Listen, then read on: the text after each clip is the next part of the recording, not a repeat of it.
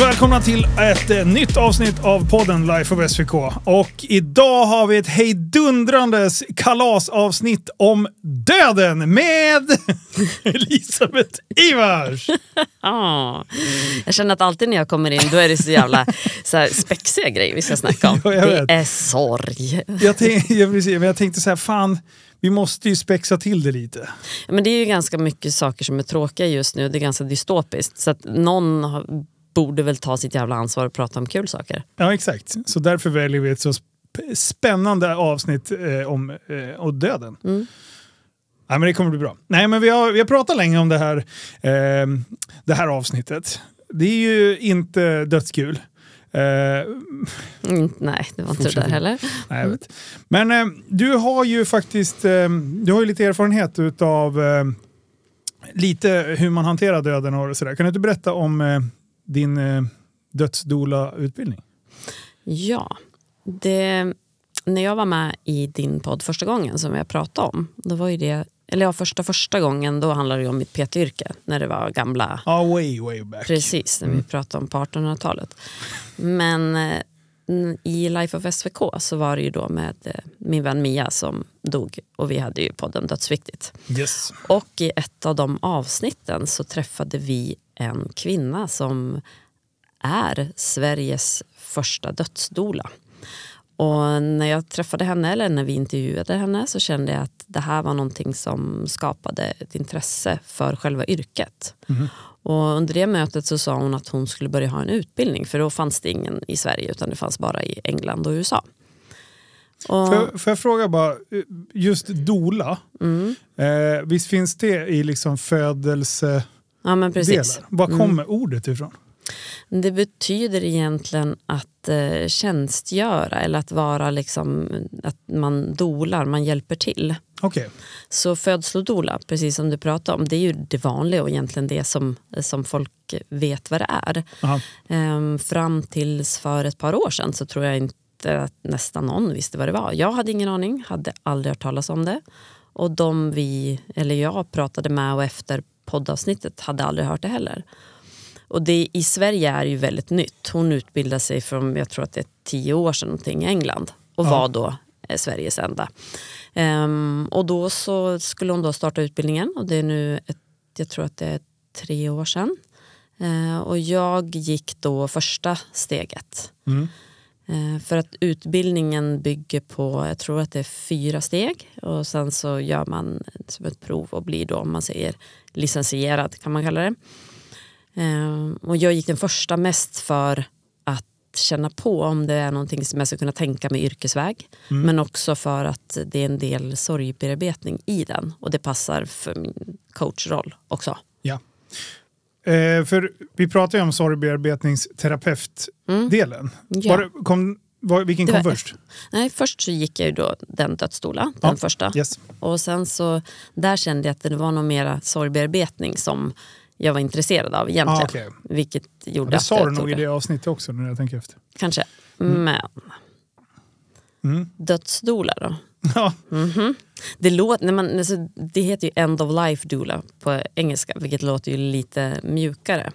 Men det är ju en del i det, just det här att vi behöver börja ta tag i det här med döden. Alltså vi, och när jag säger vi så pratar jag samhället i stort. Att vi lever i ett samhälle där vi liksom har marginaliserat bort döden. Den liksom ska bara inte hända och vi pratar inte om den, vi tänker inte på den. Och därför så är en del i det att börja använda det för vad det är.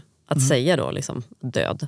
Och själva utbildningen, när man säger det en dödsstola gör, det är ju att man kan säga att det är en utbildad medmänniska som då är en länk mellan den döende, vården och familjen. ah, okej. okej. Så om du skulle få reda på att du inte har så lång tid kvar och känner att du vill ha hjälp med vissa saker så går du att anlita då privat en, en dödsdoula som utifrån dina behov, så du bestämmer ju helt själv om det är så att du behöver hjälp med dagliga saker som att ta ut en hund eller laga mat eller om det är mer, för det är ju holistiskt, att det ju, kan ju även innefatta prata om, om vad händer efter döden och känslor kring det. Och i mitt tycke så är det någonting som alla borde vara berättigade till. Med tanke på hur många som dör ensamma. Man säger, jag tror, jag tror man pratar om någonstans 12-15 procent. Och att då ha möjligheten att få ha med sig någon som kan hjälpa en. Dels med praktiska saker, för det kan ju göra att familjen kan fokusera på det, det liksom annat. De behöver inte komma och gå och handla eller gå ut med hunden utan de kan faktiskt ha trevliga stunder med den här personen. Hur många utbildade finns det i Sverige idag? Ish. Ja, nu har ju, vet jag att det har varit ett antal utbildningar och sen så vet jag inte om alla då är licensierade och färdiga men jag skulle tro att det kanske finns 20-30 stycken i dagsläget. Och dödsstolar var ju ett nyord förra året. Så då blev det ju liksom, då kom det upp på tapeten att folk började fråga vad det var och fundera på vad, vad det är för någonting. Och just i det faktum att många inte vill prata om döden heller. Men om du är i ett läge där du får reda på att du inte har så lång tid kvar så dyker det oftast upp ganska mycket funderingar, tankar, kanske rädslor. Och att då ha möjlighet att bolla det med någon som är utbildad och någon som är fördomsfri. Och det, är liksom, det är ju inte religionsbundet. Klart man kan göra det med vården, men de har ju inte all tid i världen heller. Så att en dödsstola kan ju ta vid där vården liksom slutar om man inte riktigt finns tid. Men äh, är inte det här äh, är inte det ganska västerländskt problem egentligen? I, om man ser om man backar bandet lite eller ser eh, samhällen som bor mycket liksom i generationsboenden mer. Att man har, eh, man har mormor och farmor och, och någon i, i själva kåken. Liksom. Eh, och att eh, egentligen där, där det slutade, för nu är ju folk ensamma, speciellt i västerländska länder. Eh, Det är som du säger med jag körde ju hem matvaror hem till gamla personer eh, förut. Och det är alltså så mycket tid man fick lägga ner på det sociala. Eh, och det, det kunde vara den enda kontakten de hade den veckan. Så det, det gick ju till, till den, alltså vill, man vill ju alltid vara trevlig och ställa upp och, och ha en liten pratstund. Men till slut fick jag ju liksom ställa klockan på åtta minuter. Och sen så ringde det i, i telefonen och så bara Egentligen var det alarmet. Bara, du, nu är det mycket på jobbet, nu måste jag åka tillbaka. Annars visste jag att jag inte kom därifrån. Liksom. Det är nästan så att de... Alltså, ja. Kidnappare. Ja, och det, det blir så tragiskt för man- vill ju kunna ställa upp liksom. Och, det, och så berättar de ju väldigt mycket om att deras familj kanske bodde i en annan stad eller att de inte hade så bra kontakt med sig. Och så står man där själv liksom på, li, lite dels påtvingad, även fast jag är en väldigt, väldigt varm person upplever jag i alla fall själv som gillar att prata och, och, och ehm, fånga upp någon annans upplevelse. Liksom. Så man vill, man vill finnas där mer, men, men till slut det finns ju inte den tiden. Liksom. Då. Nej, och det är ju, och framförallt som, som du säger, det, är ju, det blir ju liksom, jag blir ledsen, på riktigt ledsen när jag hör det här. Och man vet att det är så. Det faktum att det är väldigt många som är ensamma och det här då eh, ett möte med någon i butiken eller vad det kan vara blir den sociala kontakten som finns. Och hur det än är så tycker man kanske inte att det borde vara så att, att man ska behöva ha någon eh, då, om vi säger som dödsstolar för att prata med inför döden. Eh, Men nu är det så här det ser ut. Och den ensamheten är ju ingenting vi bara kan vända på eller ändra annat än att vi som individer kan göra någonting. Men i ditt fall så var det ju inte ditt jobb att vara en samtalsterapeut. Nej. Eh, Så det blir ju svårt för dig att kunna sköta ditt jobb liksom om, om det ska vara 42 minuter hos varje person. Ja. Såklart. Och ja, ja, det här med döden och eh, problematiken kring det, att det är just så eh, ja, men bort eh, taget ur vårt liv är ju typiskt västerländskt, ja. Därför att i många andra länder så är det mer naturligt och där sluter en hel by upp om någon dör. Eh, Det vet jag när vi var runt och pratade, vi gjorde ett annat poddavsnitt så pratade vi med en kvinna som jobbade med barn i sorg och hon sa det att de hade varit, eh, jag tror att det var i, om det var i Sydamerika och de hade inte riktigt förstått det här med varför behövs det samtal för barn och, varför behöver man det här, varför behöver sån här stöttning för där kommer liksom hela byn och hjälper till om någon har dött.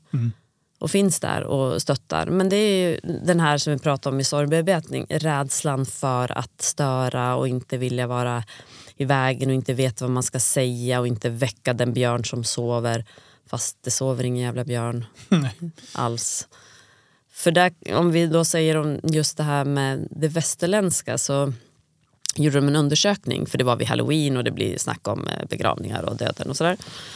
Så två av tre personer har aldrig pratat med sina föräldrar om hur de vill ha sin begravning. Har du pratat med dina föräldrar om det? Mm. Pappa vill att vi ska spela Beastie Boys, eh, Intergalactic. Kommer jag ihåg att han sa när vi var på väg till eh, sommarstugan för 25 år sedan. Mm. Nej, men vi, vi, inte, inte så allvarligt, men det här vita arkivet, mm. eh, det vet jag att, att alla inblandade har eh, varit på och skrivit ner. Eh, men inte liksom egentligen kommunicerat med oss, men det finns nedskrivet. Mm. Så, ja. Lite halvt. Lite halvt. Mm. Mm. För det, det blir ju det här att eftersom vi säger om vi dör, säger många. Man mm. bara, ja, jag, vänta här nu. Det är två saker vi vet, vi föds och vi dör. Mm. Så är det. Sen är det Än så länge i alla fall. Ja, Exakt. Kom in på det. Ja, nej men, och, och just det här då att inte kommunicera kring det för att lite, om man har en, en för, de flesta som föräldrar är ju då äldre än en själv. Alltså Ibland man briljerar Man vet inte, du, idag kan du identifiera det som ålder också. Ja, ja men det är sant. Men om vi då ponerar att vi tar bort den. Ja. Eh, så, så är det ju så att de, om, ens föräldrar vet ju om att de kommer dö. Det är ju mm. inte så, så att de bara va? Vad menar du? Be begravning, ska jag? Nej. Och att då underlätta, dels för för liksom familjen. Det tror jag att de flesta föräldrar vill underlätta för sina barn. Ja. Så att inte barnen ska behöva stå där sen och bara, nej men morsan sa att hon ville bli kremerad. Nej, jag tror hon ville bli begravd. Och så blir det liksom bråk i familjen om med pengar. Och sen så finns det ett helt hem som ska tas om hand och städas ur bättre då att snacka kring det. Man behöver inte göra det så allvarligt. Ta en kväll och, och skriv ner. Det räcker med att det finns dokument utöver det vita arkivet. Eller hur man vill ha det sista tiden i livet om man inte är vid medvetande riktigt. Mm. Så slipper det bli funderingar och tankar. Ville hon verkligen det här? Skulle det vara så här? För dö kommer vi alla göra. Det, så är det. Det är liksom bara att like it or not. Alltså det finns ju ett avsnitt på eh, Solsidan om just det här. Mm -hmm. Alltså det är så jävla bra. Eh, jag tror att det är en av de sista säsongerna nu. Eh, inte den sista, sista, sista, men näst sista. Eh, och då är det ju Alex mamma som har gått bort. Eh, och... Vänta, vänta, har hon gått bort? Vart har hon gått? Ja, men hon har gått bort. Sluta, jag tänker fortsätta säga det. Det ska nej. jag komma in på. Jo, det här, nu, nu, nu, tyst nu. Eh, nej men i alla fall, och eh, då är det ju kremeras eller inte kremeras. Och, och då säger, och det blir han står ju fast med att nej men det här har morsan sagt. Liksom. Och sen när eh, begravningen har varit så kommer hennes nya eh, älskare och sen bara, men har du inte läst det här? Och då har han skrivit. Och han har gjort precis tvärtom. Den ångesten ja, men, i de ögonen. Ja men verkligen. Fan. Och sen, sen är det ju lite så här, ja hon märker ju inte det. Eh, så. Men eh, ja. Varför får man inte säga, jag, jag håller inte med. Jag, jag tog åt mig av vad du sa sist. Eh, men jag tycker inte, jag, jag vet inte, jag har ändrat mig. Jag tycker inte att det är att förneka någonting. Jag tycker bara att det låter mer chill. Mm. Absolut.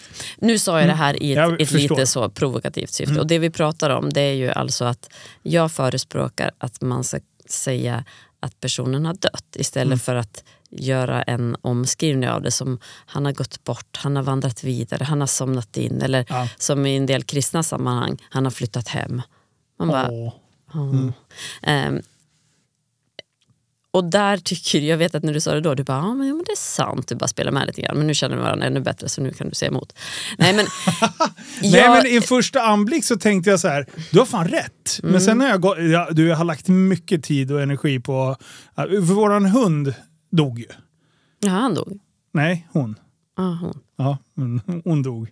Hon dog i mina armar och det var fan asjobbigt. Och då tänker jag så här, det här var ändå, hon bara försvann. Mm. Eh, och då känns det som att nej, men nu har hon vandrat vidare. Liksom. Alltså det, det var min känsla. Eh, men, eh, Men jag, och jag vill inte, det låter hårt. Mm. Jag, det låter liksom, jag förstår hur man ska säga saker som de är, men kan man linda in det och det låter lite skönare för en egen del, då gör jag gärna det. Och det jag håller med dig ur den aspekten. Jag, jag tycker inte att det är fel att säga eh, hon har gått bort eller eh, gått vidare i vissa sammanhang. Det kan, det kan jag hålla med dig om. Att det kan låta eh, mera, det låter mjukare. Eh, men när det blir till den grad att så som det är, och det är ju mera det jag tycker att vi, vi vågar inte prata om döden Nej, överhuvudtaget. Och vi har, inte, vi har liksom tagit bort allting som har med det att göra. Och då kan man ju tänka, vad fan ska vi prata om döden för? Det är ju inte kul, det blir man ju inte så här direkt munter av. Men däremot, jag tror ju på det att vi behöver, alltså att saker är ändligt, det skapar ju ett värde. Ja. Och om vi liksom inte låtsas om döden eller är medvetna om den, då är det ju risk att vi inte prioriterar rätt. Så jag tycker man kan använda döden som ett redskap för att prioritera. Som ett hot. Ja, så kan, så kan du ta det. Antingen lever du ditt liv eller så dödar jag dig. det är ganska precis. bra Liemannen motivator ändå, står där liksom. bakom hela tiden. Nej, men just att Det är så lätt att tänka att nej, men det tar jag sen, det gör jag sen. Ja, men vadå sen? Du har ingen aning om vad sen är. Nej. Och då, då kan det ju hända att man, samma sak då, men, ja, men morsan vet att jag älskar den, jag behöver inte berätta det. Eller ja, jag, ska börja, jag ska bjuda iväg dem på en semester. Ja, men, du vet inte, men om du är medveten om dödligheten, om att det har ett slut, så tror jag att man blir mer närvarande, man uppskattar saker mera. För det är ofta i slutet när någon blir sjuk eller döende, då helt plötsligt, då kommer alla att hälsa på. Och då, då ska de berätta saker och det, då är det ju liksom kanske lite sent. Ja. Så att, att våga liksom vara medveten om att vi vet inte hur lång tid vi har på jorden. Men se till att göra det bästa utav den. Och det är lättare att göra än om man håller på och fladdrar omkring och låtsas och bara håller för öronen så fort någon säger att mm, man kommer att dö. Nej, men 100 procent. Eh, vi ska gå tillbaka till dödsstolen. Jag har dragit dig sidetracked ganska långt. Eh, själva, själva yrket, eh, finns det liksom...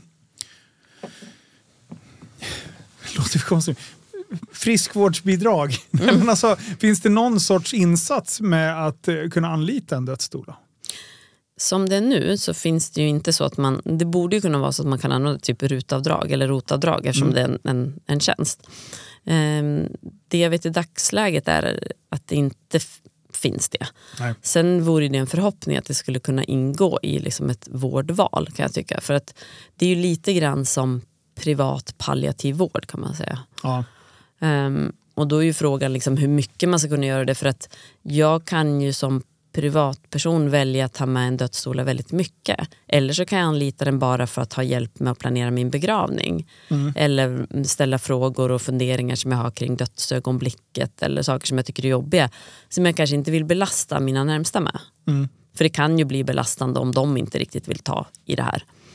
Eh, Så att jag hoppas att det blir så men nu är det inte så. Nej. Hur kommer man i kontakt med en dödsstola? Det bästa man kan göra det är att söka på dödsdola och då finns det ju vilka liksom på eh, hemsidan, alltså dödsstolen, vilka som är licensierade, vilka som har. Så då kan man ju söka där. Sen kan man ju även kontakta begravningsbyrå för de kan ju också ha koll på det. Hur man hittar någon. För som sagt, det kan ju vara allt ifrån någon timme bara till väldigt mycket mera.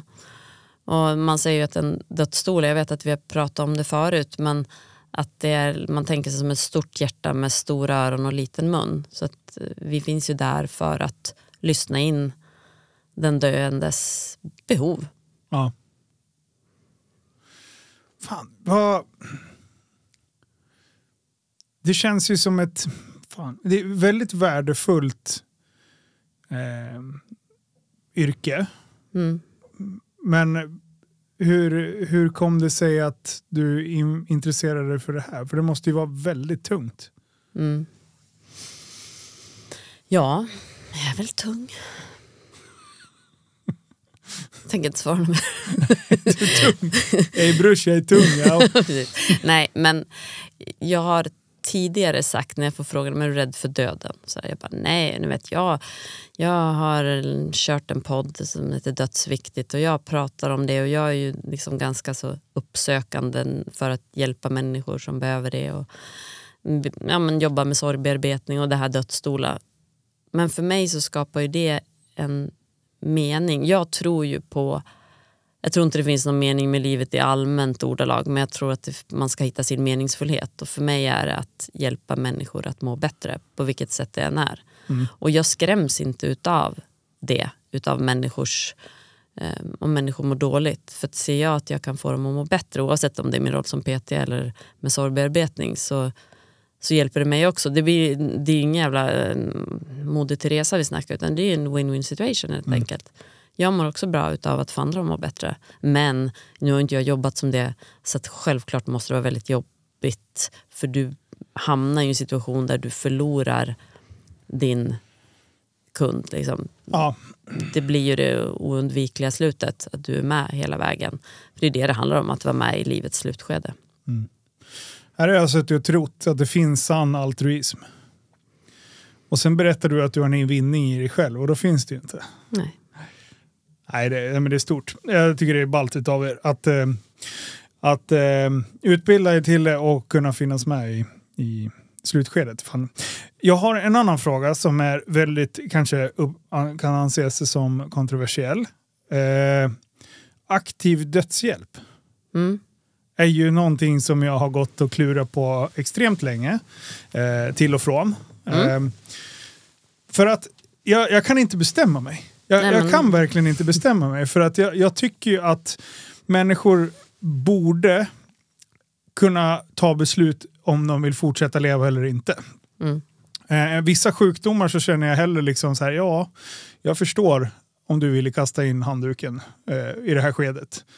Eh, men samtidigt så tänker jag, fast jag vet inte. Jag, jag, jag lutar mer mot att är man under sina sinnesfulla bruk eh, och man eh, kan på något sätt säkerställa att det inte är på grund av ditten eller datten eh, så, så tycker jag att man borde aktivt kunna få avsluta sitt liv under säkra, bra former istället för att liksom göra något dumt. Eller vad man ska mm. säga.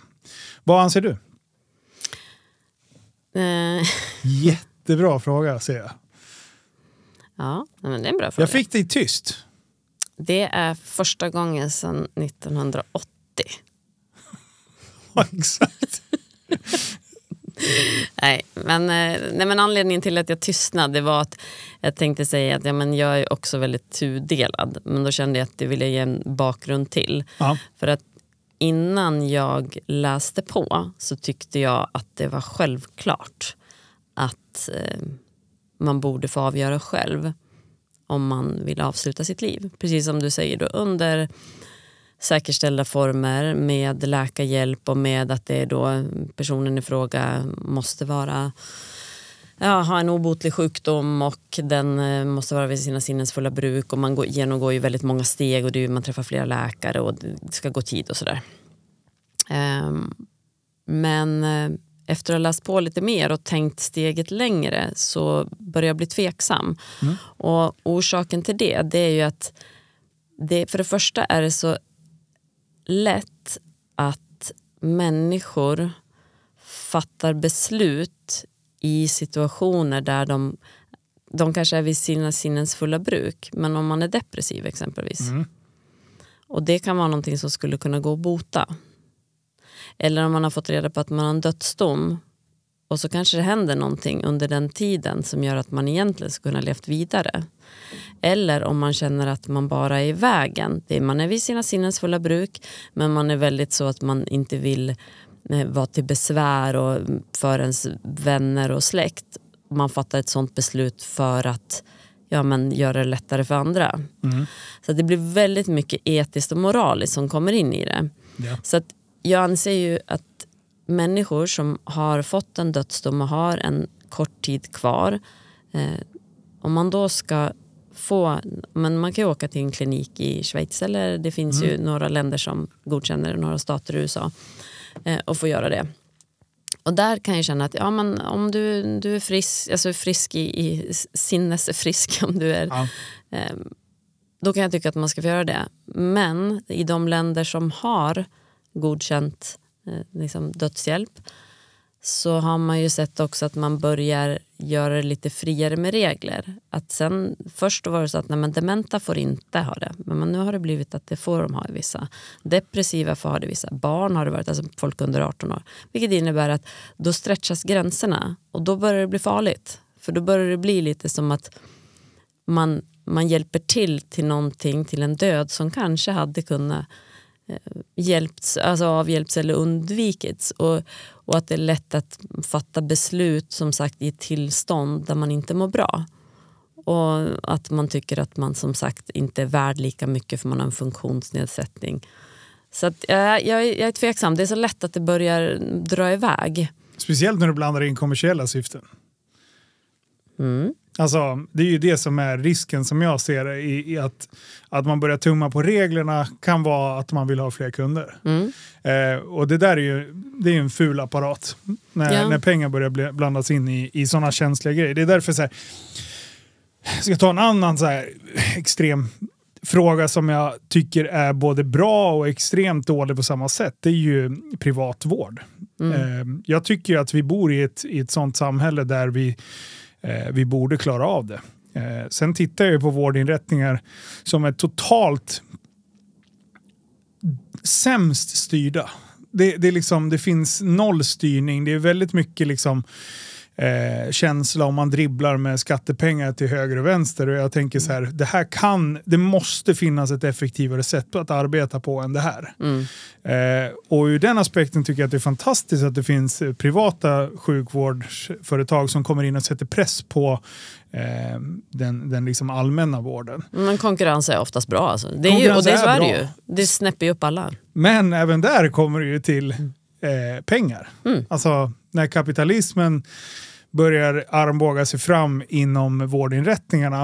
Eh, det vill bara kolla på liksom de privata äldrevårdsbolagen. Mm. Som inte alls har skött sig enligt eh, konstens alla regler. Mm. Eh, så det, det, så här, på samma sätt som jag tycker socialdemokratin hade varit en utmärkt eh, politik om alla hade gett sig fan på att bidra till Sverige. Mm. Problemet är inom socialdemokratin, som, det här är mina högst personliga åsikter, eh, jag har jättesvårt när folk inte ger sitt, gör sitt bästa. Eh, när folk börjar utnyttja systemet. Det är det som gör att det fallerar.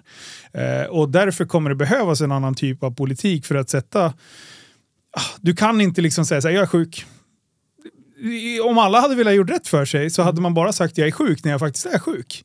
Men eh, om du säger jag är sjuk och sen så går du och jobbar svart eh, så har du dubbel inkomst. Då blir det ju faktiskt en riktig jävla stor minuspost för samhället. Och, och det är därför vi, vi måste hela tiden bygga vårt system efter den sämsta personen. Och det tycker jag är totalt värdelöst.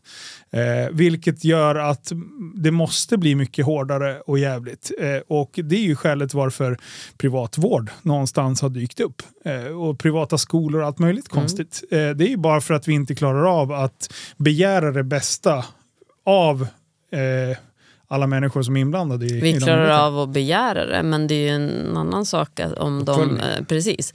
Och privatisering överlag eh, såklart blir ju, blir ju både, som du säger, det blir naturligtvis höjande utav nivån, den lägsta nivån höjs, men priset att betala kan bli jävligt högt också för de som inte har pengarna. Ja. För då, då blir det ju det här att då helt plötsligt så om du ska vara frisk, då handlar det om vad du har för inkomst. Mm. Och då tycker jag att vi är farligt ute. Även om, precis som du säger. Men ja, nu Vi vill nu, inte nu bli USA, Nej. kan vi säga. Ja. Mm. Det, är så här, det är mitt skräckexempel. Alltså det är, när du måste ha försäkringar som täcker och är du inte försäkrad så är du buttfucked. Mm. Och det, är- det, är- det är tragiskt. Eh, Absolut. Men jag anser väl att det är lite det, det hållet vi har varit på väg när det gäller det mesta. Allt skit som kommer från USA, allt dåligt, det verkar komma hit tids nog. Liksom. Tut, tut. Ja. Hello. ja. Så aktiv dödshjälp, eh, om det lutar åt något håll. Om det lutar åt något håll med så lutar det till att jag inte tycker att vi ska tillåta det i Sverige. För det finns fortfarande möjlighet. För den som verkligen vill göra det och behöver göra det och känner så går det att åka till andra Och länder. ha pengar. Ja, ja men precis. Ja, men visst är det så. Ja, det är ju det. Ja, men det, Det blir ju den. Så att, eh, men där, där står jag. Från att ha varit eh, mera positiv till det Ja. så har jag börjat luta åt det hållet. Jag tänker ställa en fråga till dig nu. ja, kör. Tror du på ehm, ett liv efter döden? Eller på en fortsättning efter döden? Fan, det här är så jävla svårt. Om du, det går från dag till dag. Eh, om du frågar mig vad jag skulle vilja tro så är det självklart att det finns någonting efter. Eh, jag tror ju tyvärr inte det. Men jag, jag, jag jobbar på att få bevis att det finns någonting. Alltså det hade varit så jävla skönt. Eh, men jag har... Eh, ah, jag vet inte fan. Men jag kan ju bli avundsjuk på, på de som är väldigt troende. Att det blir ju en av, mer avslappnad inställning till döden. För då, då ser man ju inte det som att det är slut. Att, utan då ser man ju att det finns en fortsättning. Mm. Eh, sen finns det ju väldigt mycket andra negativa delar. För att då, liksom blir det ju, att då måste du sköta dig. För annars är ju hotet om helvetet. Ja, men kolla så här. Men det är varmt där.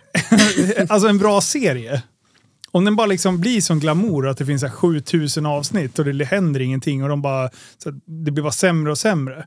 Då kan det ju lika gärna vara. Då tittar jag hellre på Breaking Bad. Man vet så här, nu är det sista säsongen, nu är det sista jävla avslutet, så slutar det med en buller och bång och sen är man död.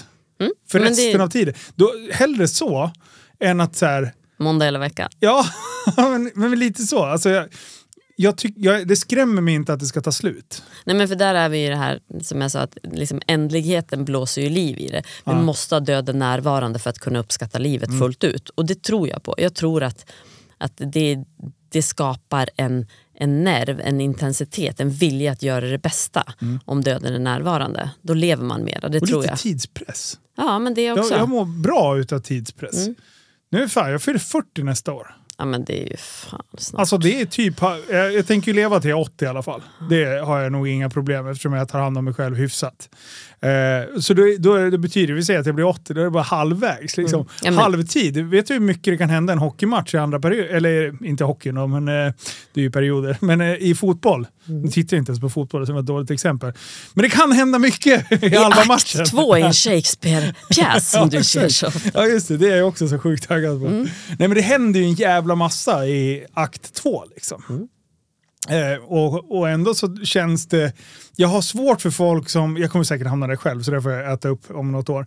Men jag har svårt med folk som får så här typ "Ah, jag är 40 värsta åldersnojan och bara nu är livet slut. Jag kan känna sådana känslor ibland men oftast kan jag skratta bort dem och bara men nu får du ge dig. Fan, det är ju nu livet börjar. Det här men är ju det- varit det tråkiga.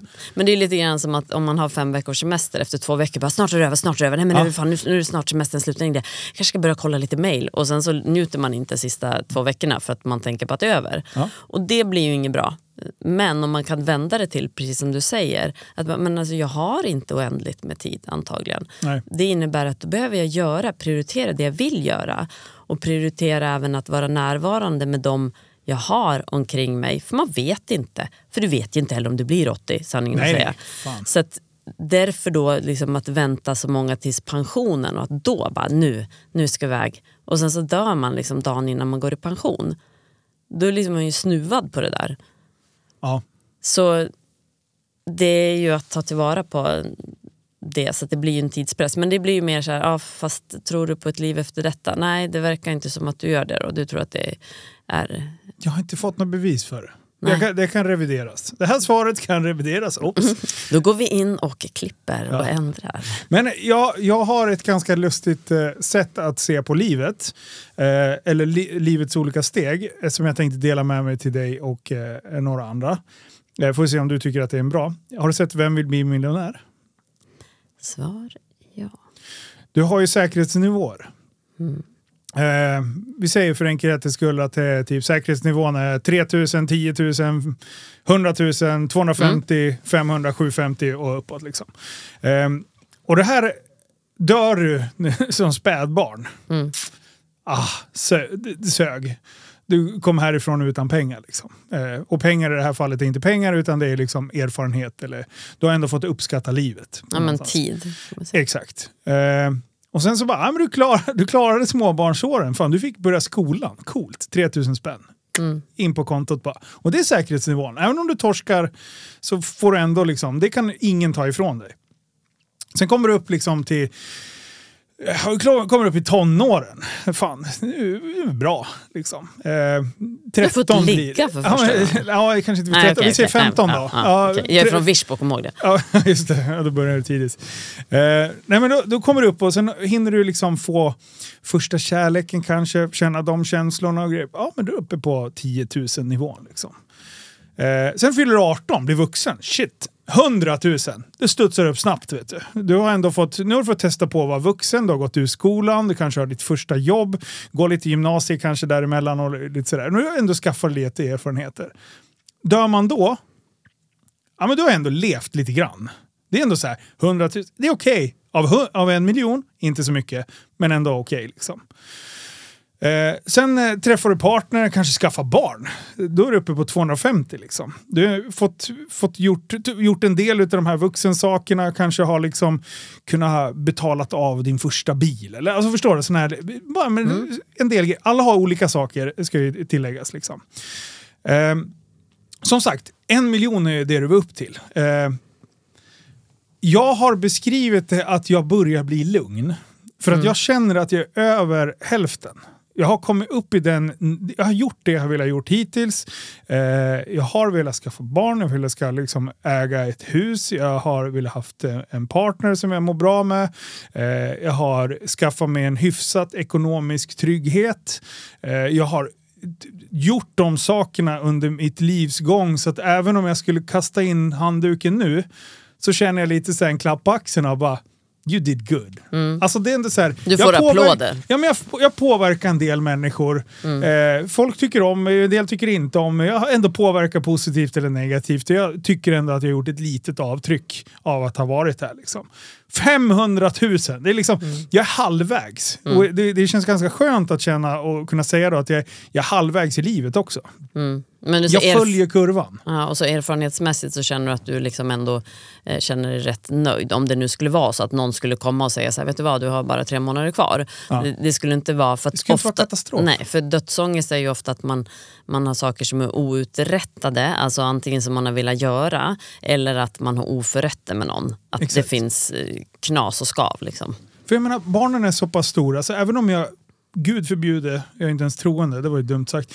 Nej, eh, ja, men jag tror på Gud lite grann nu, eh, säger vi. Mm, eh, ja, men då, de är så pass stora så att jag har uppfostrat dem så pass bra. Så även om jag försvinner nu så vet jag att de kommer bli städade människor. Mm. Det, det är det är kanske den, den viktigaste delen som jag känner att så här, en stor klapp på axeln. Mm. Eh, nästa steg, det, det, jag vet inte vad det skulle kunna vara. Men bli mormor eller morfar. Ja, men exakt. mormor. Ja, men- ja, mormor.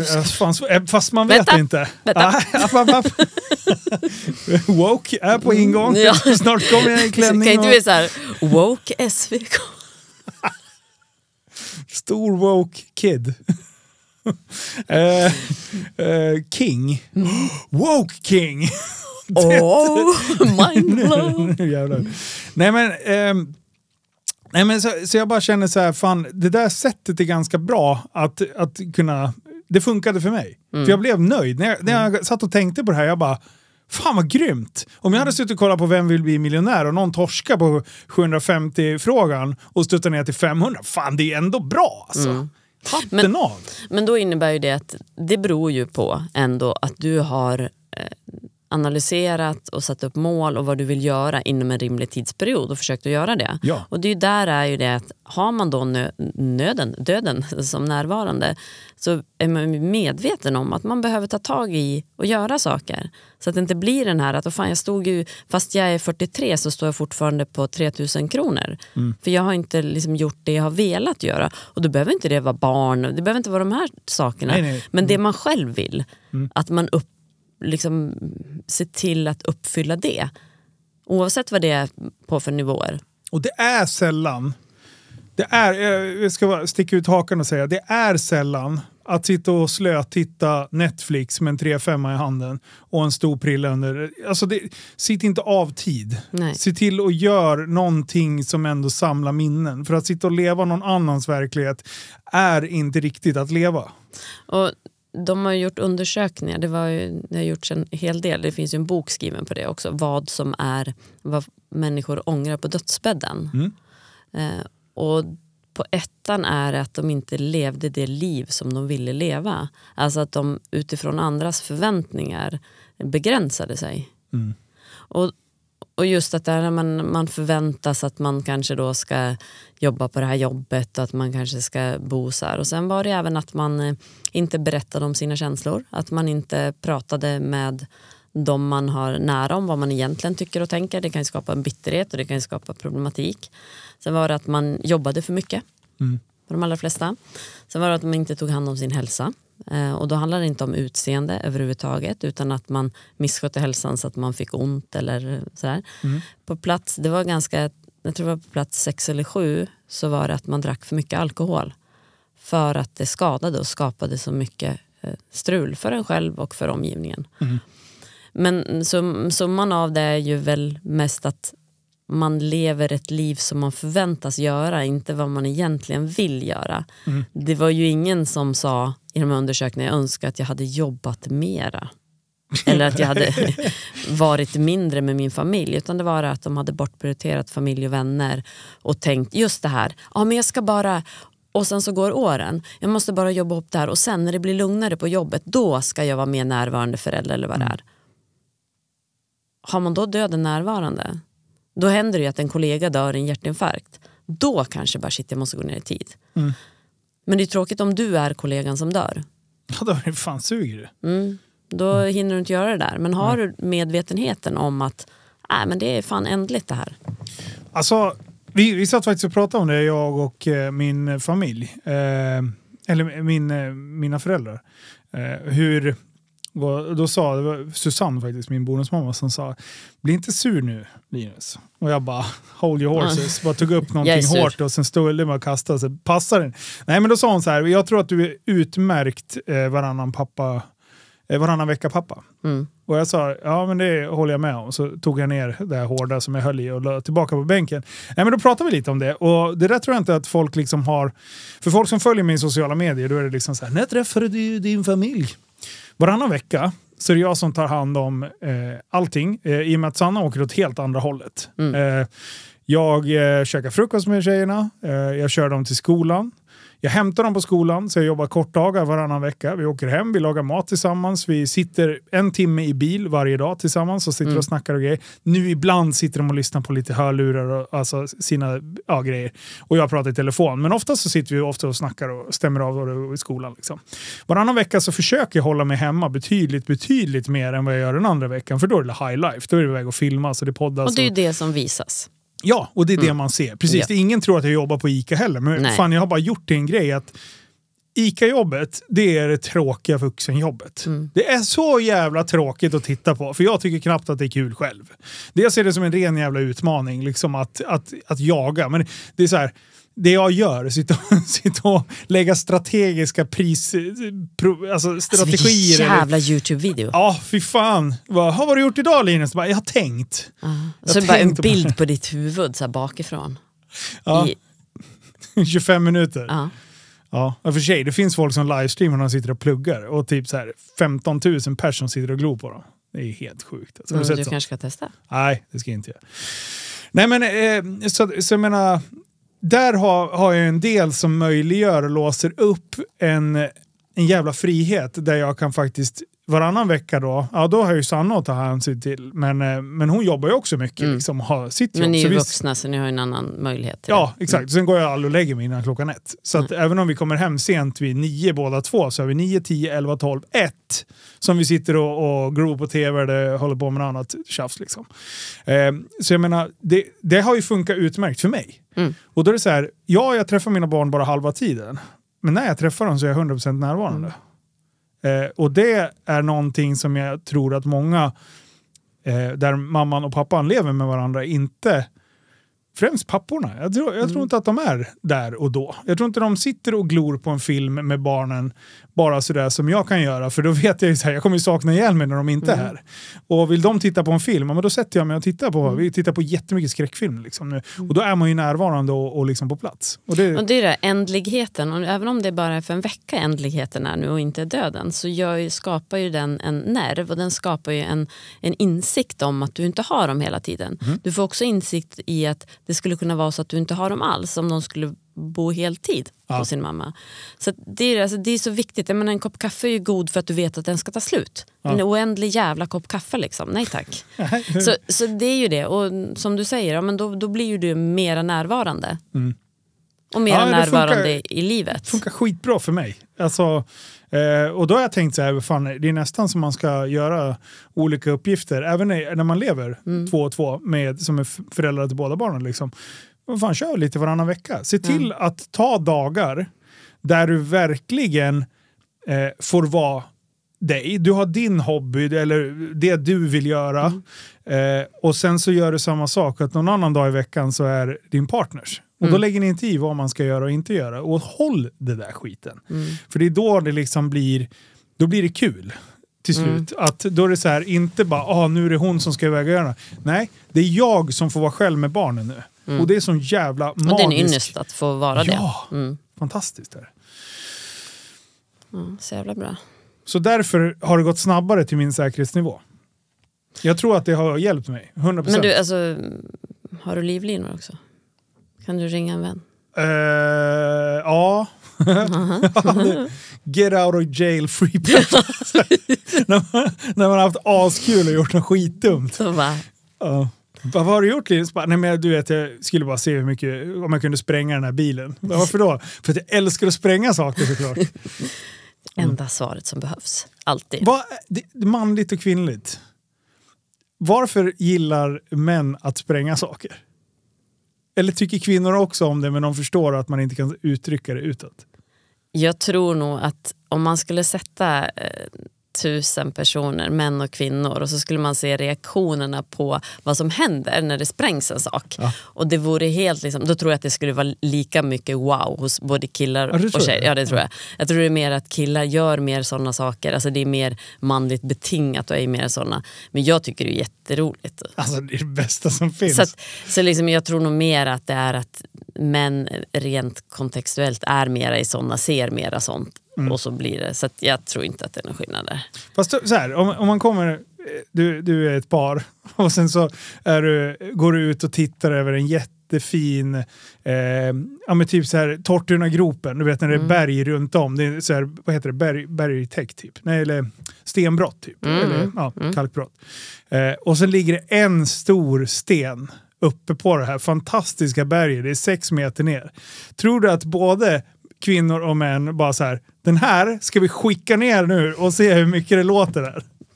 Det tror jag inte. Nej, kanske inte. Men då beror det då på att kvinnorna inte har liksom varit, jag menar, om du sitter och tittar på, på grejer som triggar det och om du liksom läser om saker och pratar om det, då, då tänker du det. Då är din hjärna i de banorna. Ja. Medan om kvinnorna inte gör det lika mycket, då tänker ju inte de lika mycket där.